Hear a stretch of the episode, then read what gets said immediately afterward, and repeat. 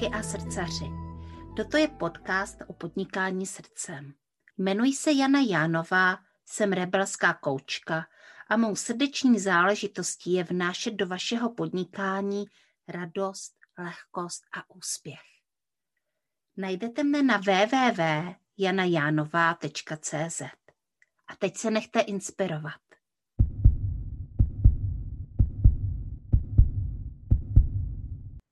Dobrý den, mé milé posluchačky a posluchači podcastu Srdeční záležitosti. Je tady další krásný hrdinský díl s další ženou, podnikatelkou, hrdinkou a především arte terapeutkou. Já dneska tady vítám Danielu Dubčákovou. Krásný den. den, Danielo. Krásný den. Hm. A uh, chceme se dneska bavit o umění a o arteterapii a uh, půjdeme do toho trošku z jiné strany. Uh, Danielo, vy jste mi říkala, že často lidé přemýšlejí nad tím, když chtějí jít k arteterapeutovi, že je potřeba mít nějaké uh, estetické cítění, nějaký talent. A jak to teda vlastně je? To je výborná otázka, protože to je věc, kterou se zaobírá 99% mých klientů. Věc se má tak, že arteterapii vůbec nejde o estetický efekt.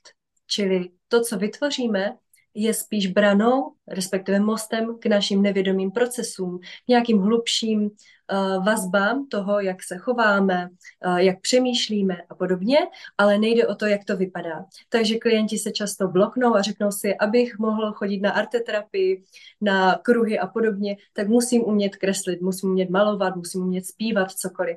Ale pravda to není. Naopak, vlastně čím méně tyhle věci umíme, tím efektnější ta arteterapie jako taková je. Takže to je takové na odbourání, vlastně to říkám, nikdo nemusí umět kreslit, jde nám úplně o něco jiného, než ten estetický dojem. Mm-hmm. To je vlastně zajímavý paradox. Mm-hmm. Čím to je, že vlastně když, když nic neumíme, tak to má větší efekt? Protože my se uvolníme potom do toho procesu.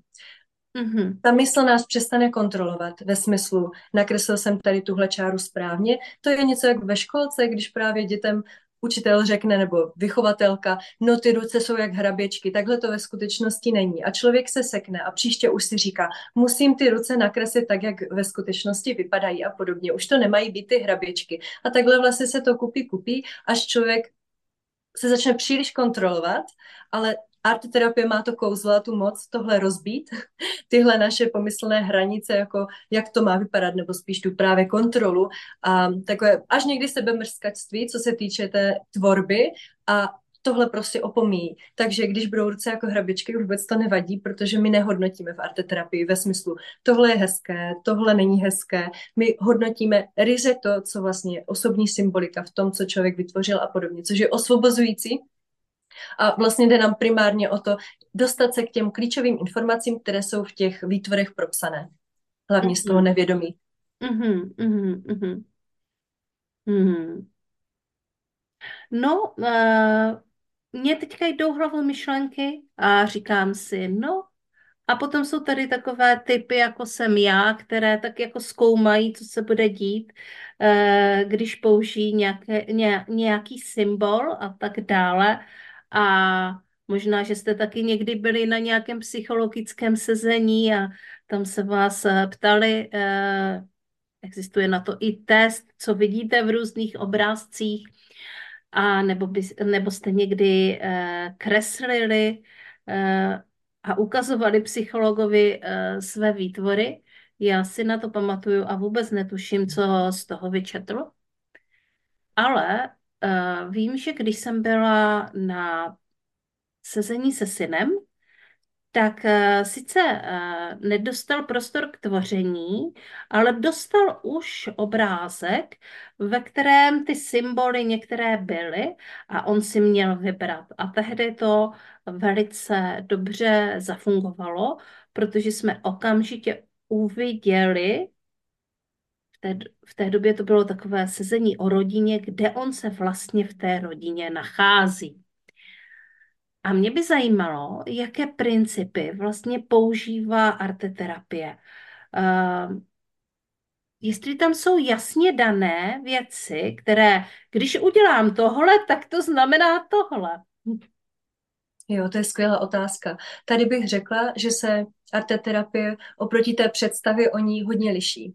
Nám jde hlavně o ty osobní symboly, o tu osobní symboliku. Když si to představíme konkrétně, tak pro někoho bílá barva znamená, řekněme, čistotu.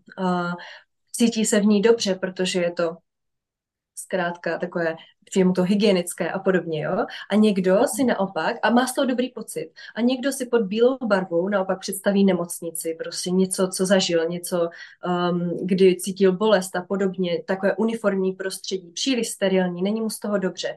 A to je přesně ten efekt, který vidíme v tom arte, jo? že někdo nakreslí něco prostě na třeba um, černý papír bílou a bude z toho mít dobrý pocit.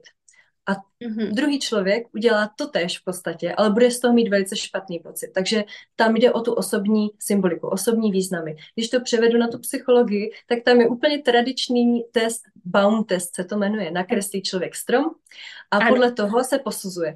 Ale to arteterapie nedělá. Vlastně my nemáme výkladový rámec ve smyslu, aha, tady jsou tlusté větve nebo malé kořeny, to znamená tohle a tohle. Můžeme se o to z části opřít, nějaká ta symbolika nám může být jako mm, kolektivně vlastní, ale spíš jdeme do té osobní problematiky, řekněme. Takže my se doptáváme, to je v tomto kouzlo, že já se zeptám, a proč jsou tady kořeny takové a takové? A ten klient to vykle ví, protože to je přeci jeho vlastně výtvor, to je on propsaný do toho dílka, když to teď vztáhnu čistě na tu plošnou tvorbu a bavíme se o malování nebo kresbě.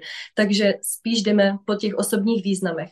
A proto je to tak efektivní a účinné často, protože mm, nejedeme podle nějakých jako tabulek, řekněme, jo, což někdy, mm. někdy v těch testech, co bývají v psychologii, tak bývá takové uniformní, už vlastně sebrané ze vzorku lidí, kteří odpovídali, ale vůbec to nemusí sedět právě.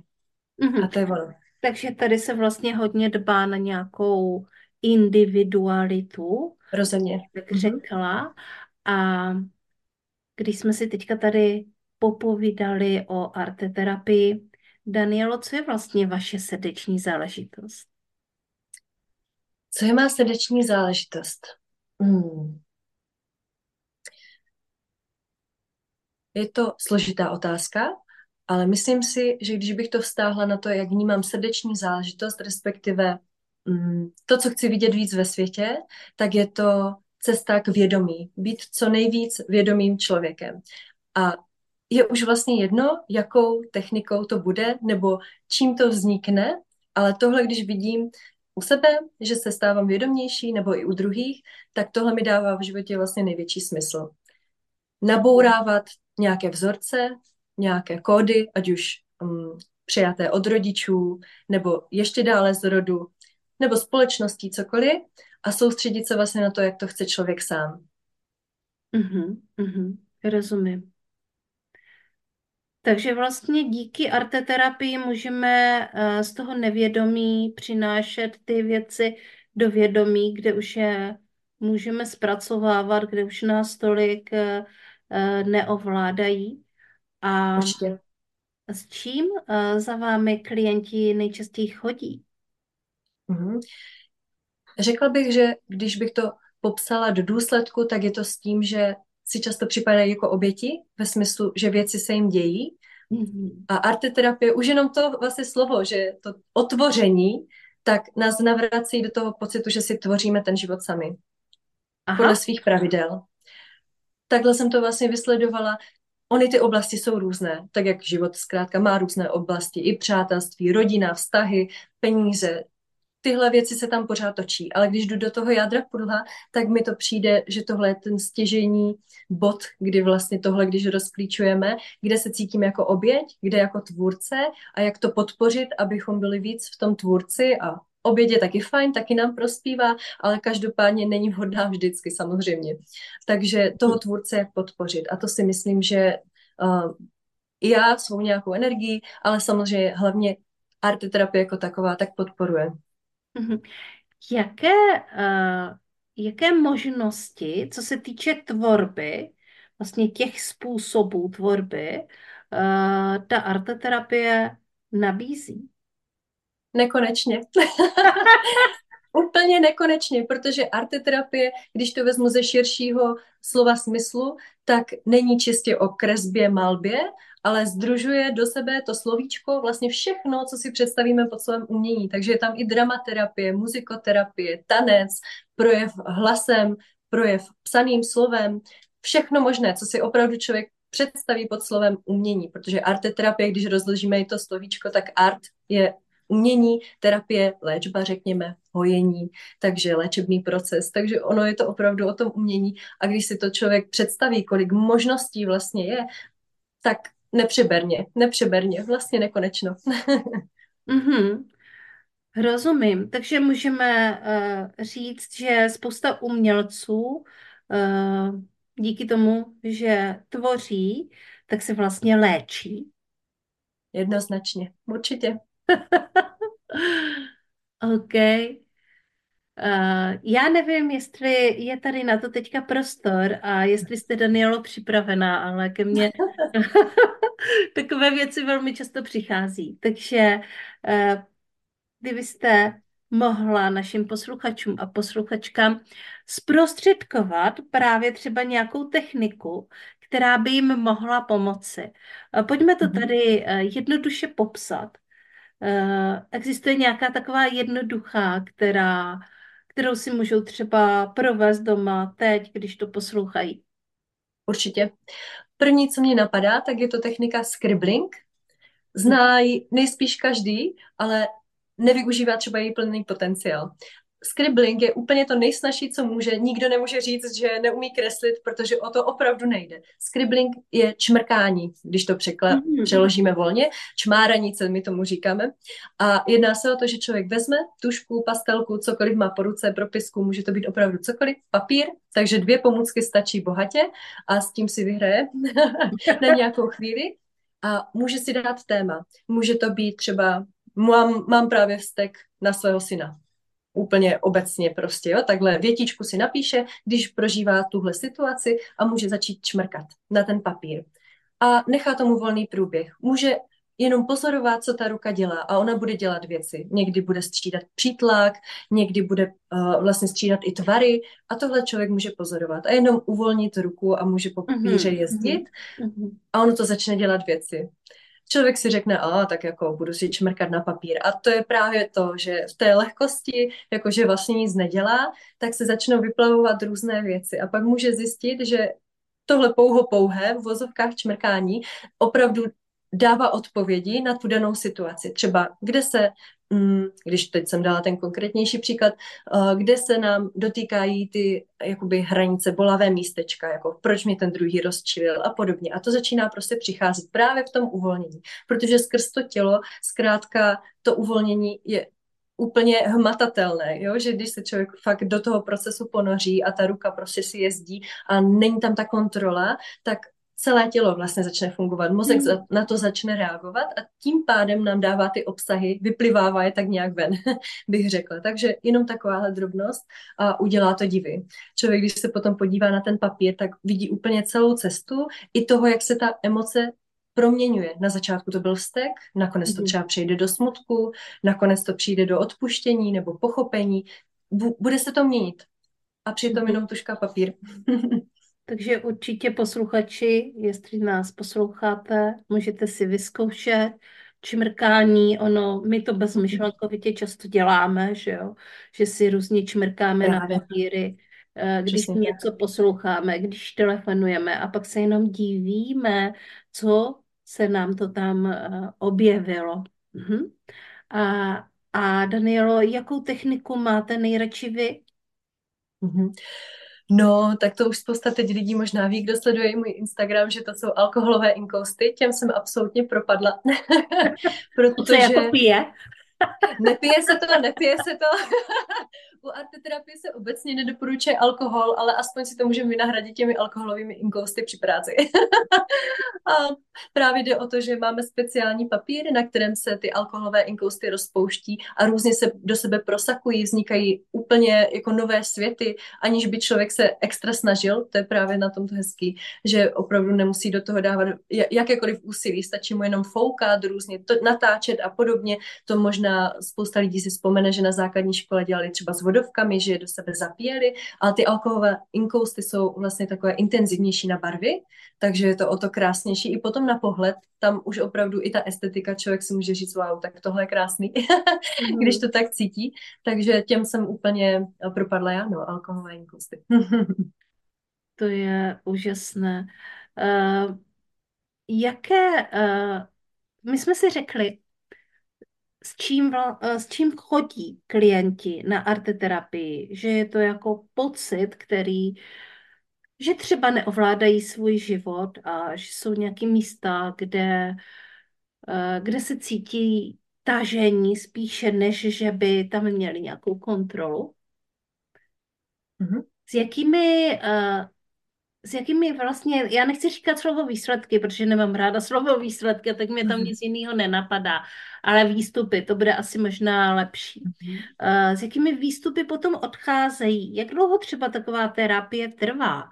Ehm, a co všechno můžeme díky arteterapii dosáhnout? Čeho můžeme dosáhnout? Věc se má tak, že já se i na začátku ptám na zakázku daného člověka. Mm-hmm. Ty bývají různorodé, ale princip je stejně takový, aby člověk odešel a měl mm, pocit, že ví, co dělat dál. Nějaké kroky. Respektive, aby prožil to, co opravdu si přeje cítit.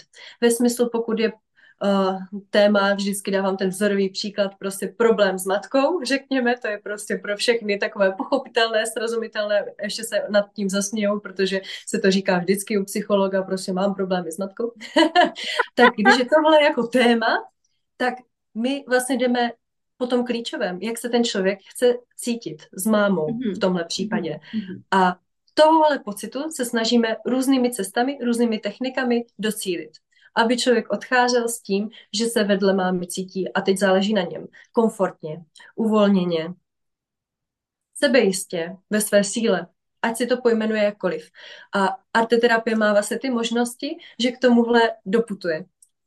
Mm-hmm. Hodně využívám k tomu i vizualizaci, kde se to tak doťukne a to téma, které se zpracovávalo nějakou technikou, ať to právě práce s hlasem, nebo kresba, nebo nějaké modelování, záleží na čem se s klientem domluvíme, tak ta vizualizace to ještě jakoby, tak jak to říct, no, zkrátka doťukne, no, tak to říkám.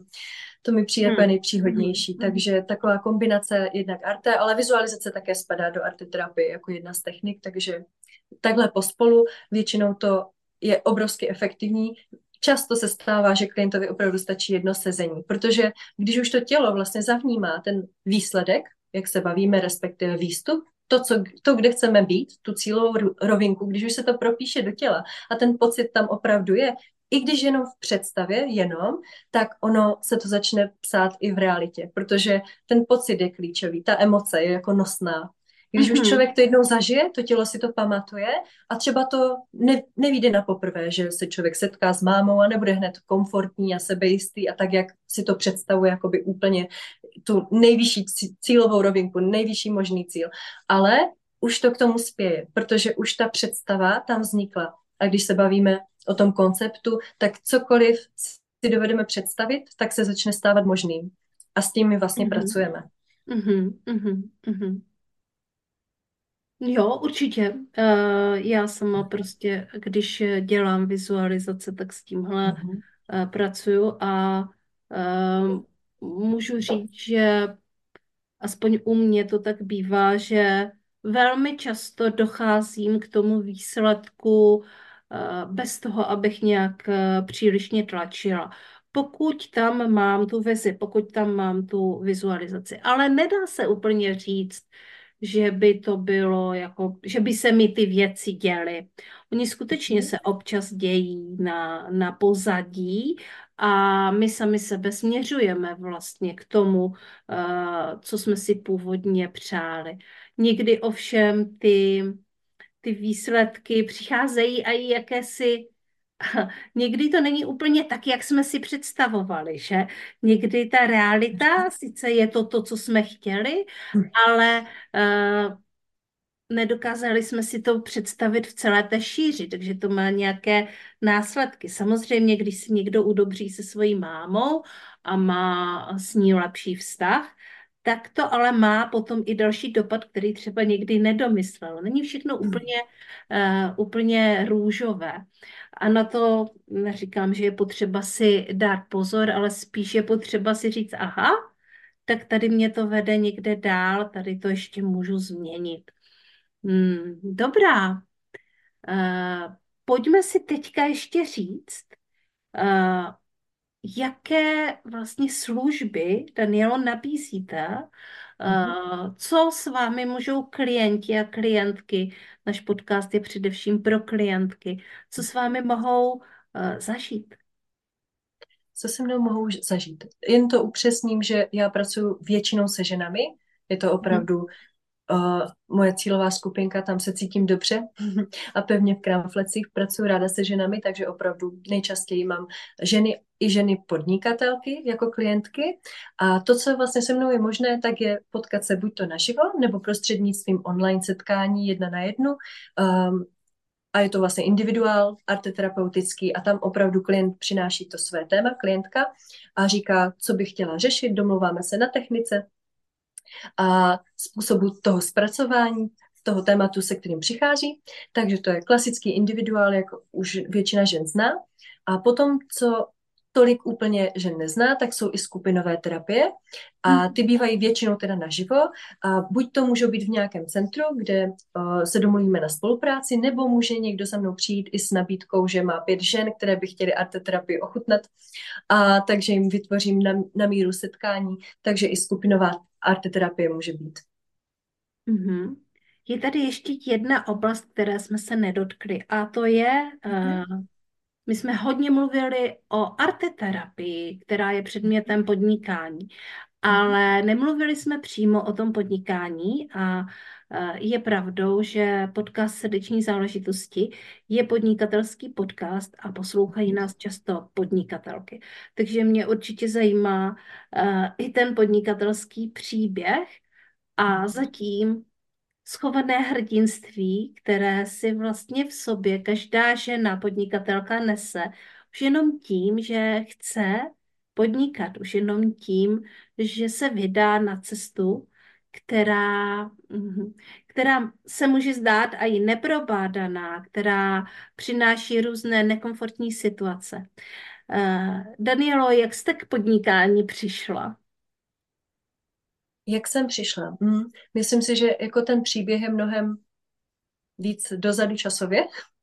A v podstatě myslím si, že ta myšlenka už se formovala v dětství, protože systémové věci mi nevždy vyhovovaly. Já se mhm. uspůsobím na nějaký čas, ale potom stejně něco zevnitř mě začne promlouvat a říkat, takhle ne, musíš si to dělat podle sebe. A myslím si, že to je ta má vnitřní jako nejhlubší asi hodnota a to je ta svoboda a to podnikání poskytuje a zaměstnání většinou ne tolik. Mm-hmm. To je Takže pravda. myslím si, že ta touha po té svobodě byla ten, tím vnitřním jako motorem, tím pohonem k tomu, abych se vydala na cestu podnikatelky, když ta opravdu jako má své úskalí a není to vždycky růžové, přesně jak říkáte, ale myslím si, že tahle motivace to k tomu postupně dokopkávala, abych se stejně vždycky odhodlala a ještě o kousek dál, mimo tu komfortní zónu. A takhle mě vlastně posouvala. A taky musím říct, že vlastně arteterapie je tak uh, specifický obor, že dělat arteterapii vlastně pod někým by ztrácelo smysl. Takže ona, ta mhm. cesta moje vlastně dává uh, smysl jako takový sama o sobě, že je to lepší volit tu formu podnikání. Mhm, mhm, rozumím. Uh, podnikání nás staví hodně uh, do té role toho tvůrce, což uh, už jsme na začátku řekli, že, uh, že to je to, co arteterapie dělá.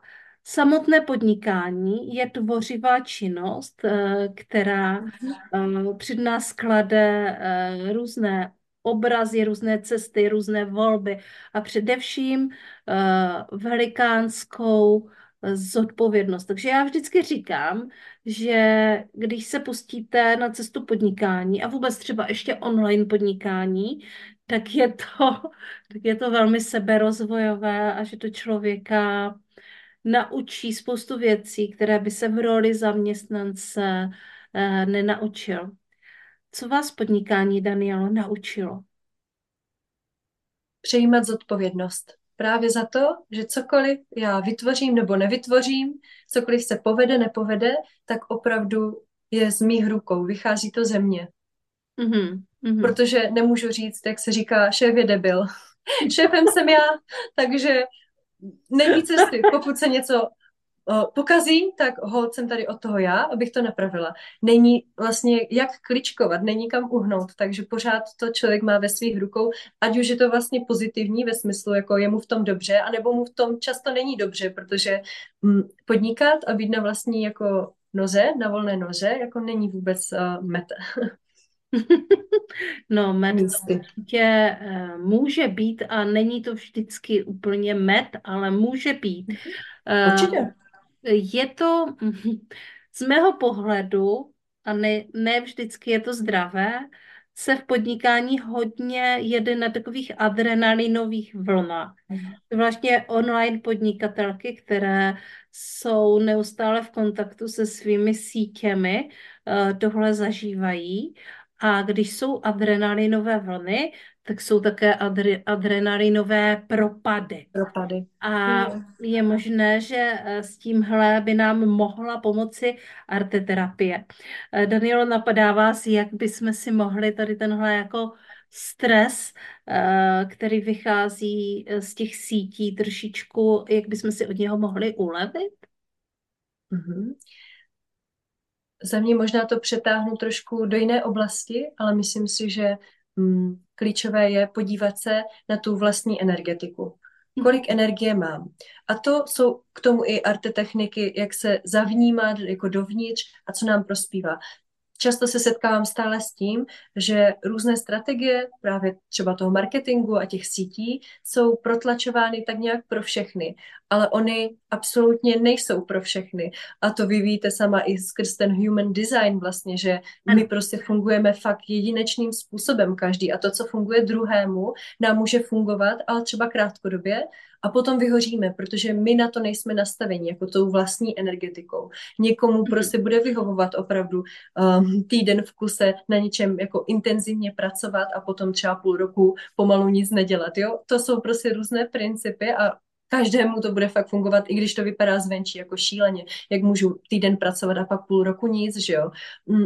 Ale někomu to opravdu může fungovat. To je tak specifické, že si každý vlastně musí najít tu svoji vlastní cestu. A to bych řekla, že ta arteterapie dělá, že jde fakt opravdu o té, po té osobní cestě a po té jako vlastní esenci v tom, co chci dělat a jakým způsobem to chci dělat. V tomhle mi to přijde, i když to shrnu na ten, nebo převedu na ten marketing, hrozně užitečné, ale pořád mi tam vystupuje ta individualita. Takže nemůžu říct právě, jakým způsobem si ulevit, protože každý to bude mít trošičku jinak a každý má i jinou tu strategii, jak dobít baterky, řekněme.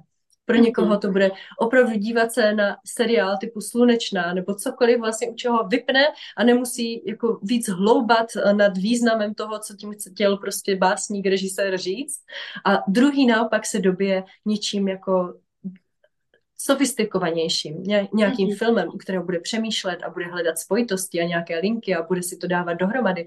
Mm, to je tak vlastně individuální, že ani nejde jako popsat, kdo co jak má, to opravdu se musíme doptávat a dívat se případně, když se bavíme o té arteterapii, na tu osobní symboliku, kdo vlastně z čeho jak čerpá tu energii. Mm-hmm. Takže to jsem odpověděla hodně košatě, ale myslím si, že vlastně klíč je v tom hledat si to své. A to tělo vždycky zná odpověď. Jako asi bych nejvíc se zaměřila na to tělo, protože v těle cítíme, víme, co potřebujeme to, to hmm. nás vlastně nikdy nezradí. To tělo vždycky zná odpověď. Když už jenom se podíváme na něco, tak my cítíme, jestli nám to přináší hluboké uspokojení, klid, anebo naopak nás to dráždí, stresuje a podobně. Takže pokud se podívám pětkrát denně na Instagram a je mi z toho na zvracení, je mi zlé, tak je dobře se podívat do hloubky sebe, je to třeba kanál pro mě a jestli ano, pořád tam cítím v těle ano, tak za jakých podmínek?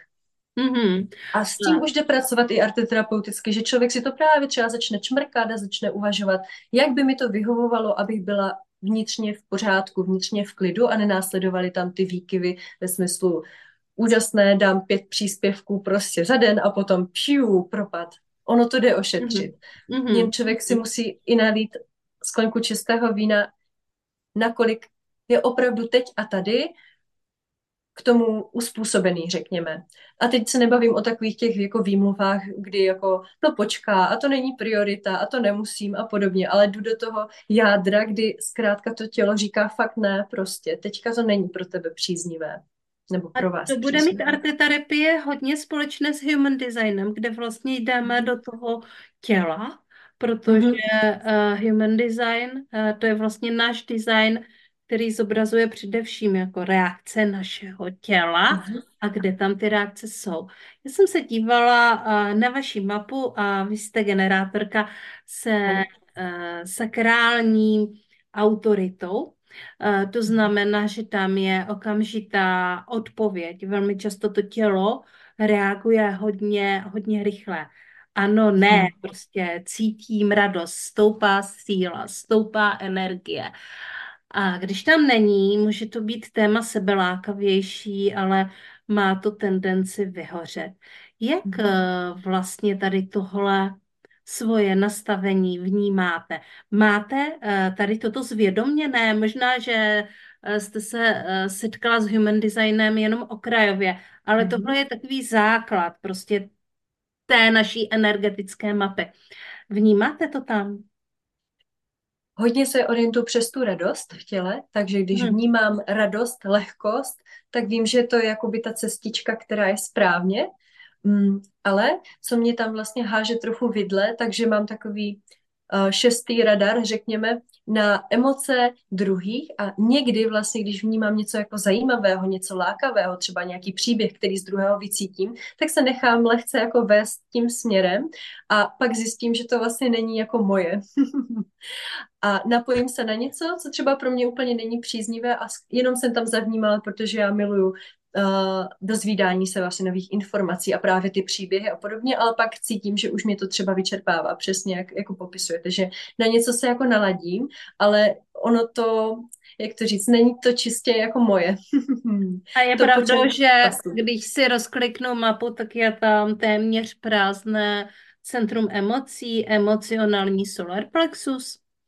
To mhm. znamená, že skutečně tam ta empatie bude a ty emoce druhých prostě cítíme a on je to takový dar, nedar, jo, na jednu stranu to mhm. samozřejmě těm lidem, kteří pracují s jinýma lidma pomáhá, protože cítí jejich mhm. emoce, ale druhá věc je oddělit ty emoce od své vlastní energetiky a vnímat i sebe na tom pozadí a to, co cítíme my o sobě, je vlastně upozadněno, je, eh, je někde eh, na pozadí, ono to tam probíhá, ale ta energie je jiná, není úplně stálá, není tam stálý vzorec, není tak silná a proto máme možnost cítit ty druhé. Takže tam se vždycky doporučuje uh, otázka, komu to patří, co se mm-hmm. týče těch emocí. Je to skutečně moje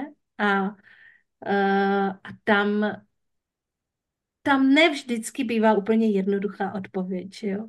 A možná, že by nám mohla pomoct arteterapie, protože o human designu se mluví jako o úžasném diagnostickém systému, který nám zobrazuje ty věci, ale velmi často potom používáme úplně jiné nástroje k tomu, abychom Uh, abychom dostali tam to svoje pravé já, aby jsme odkryli to svoje pravé já.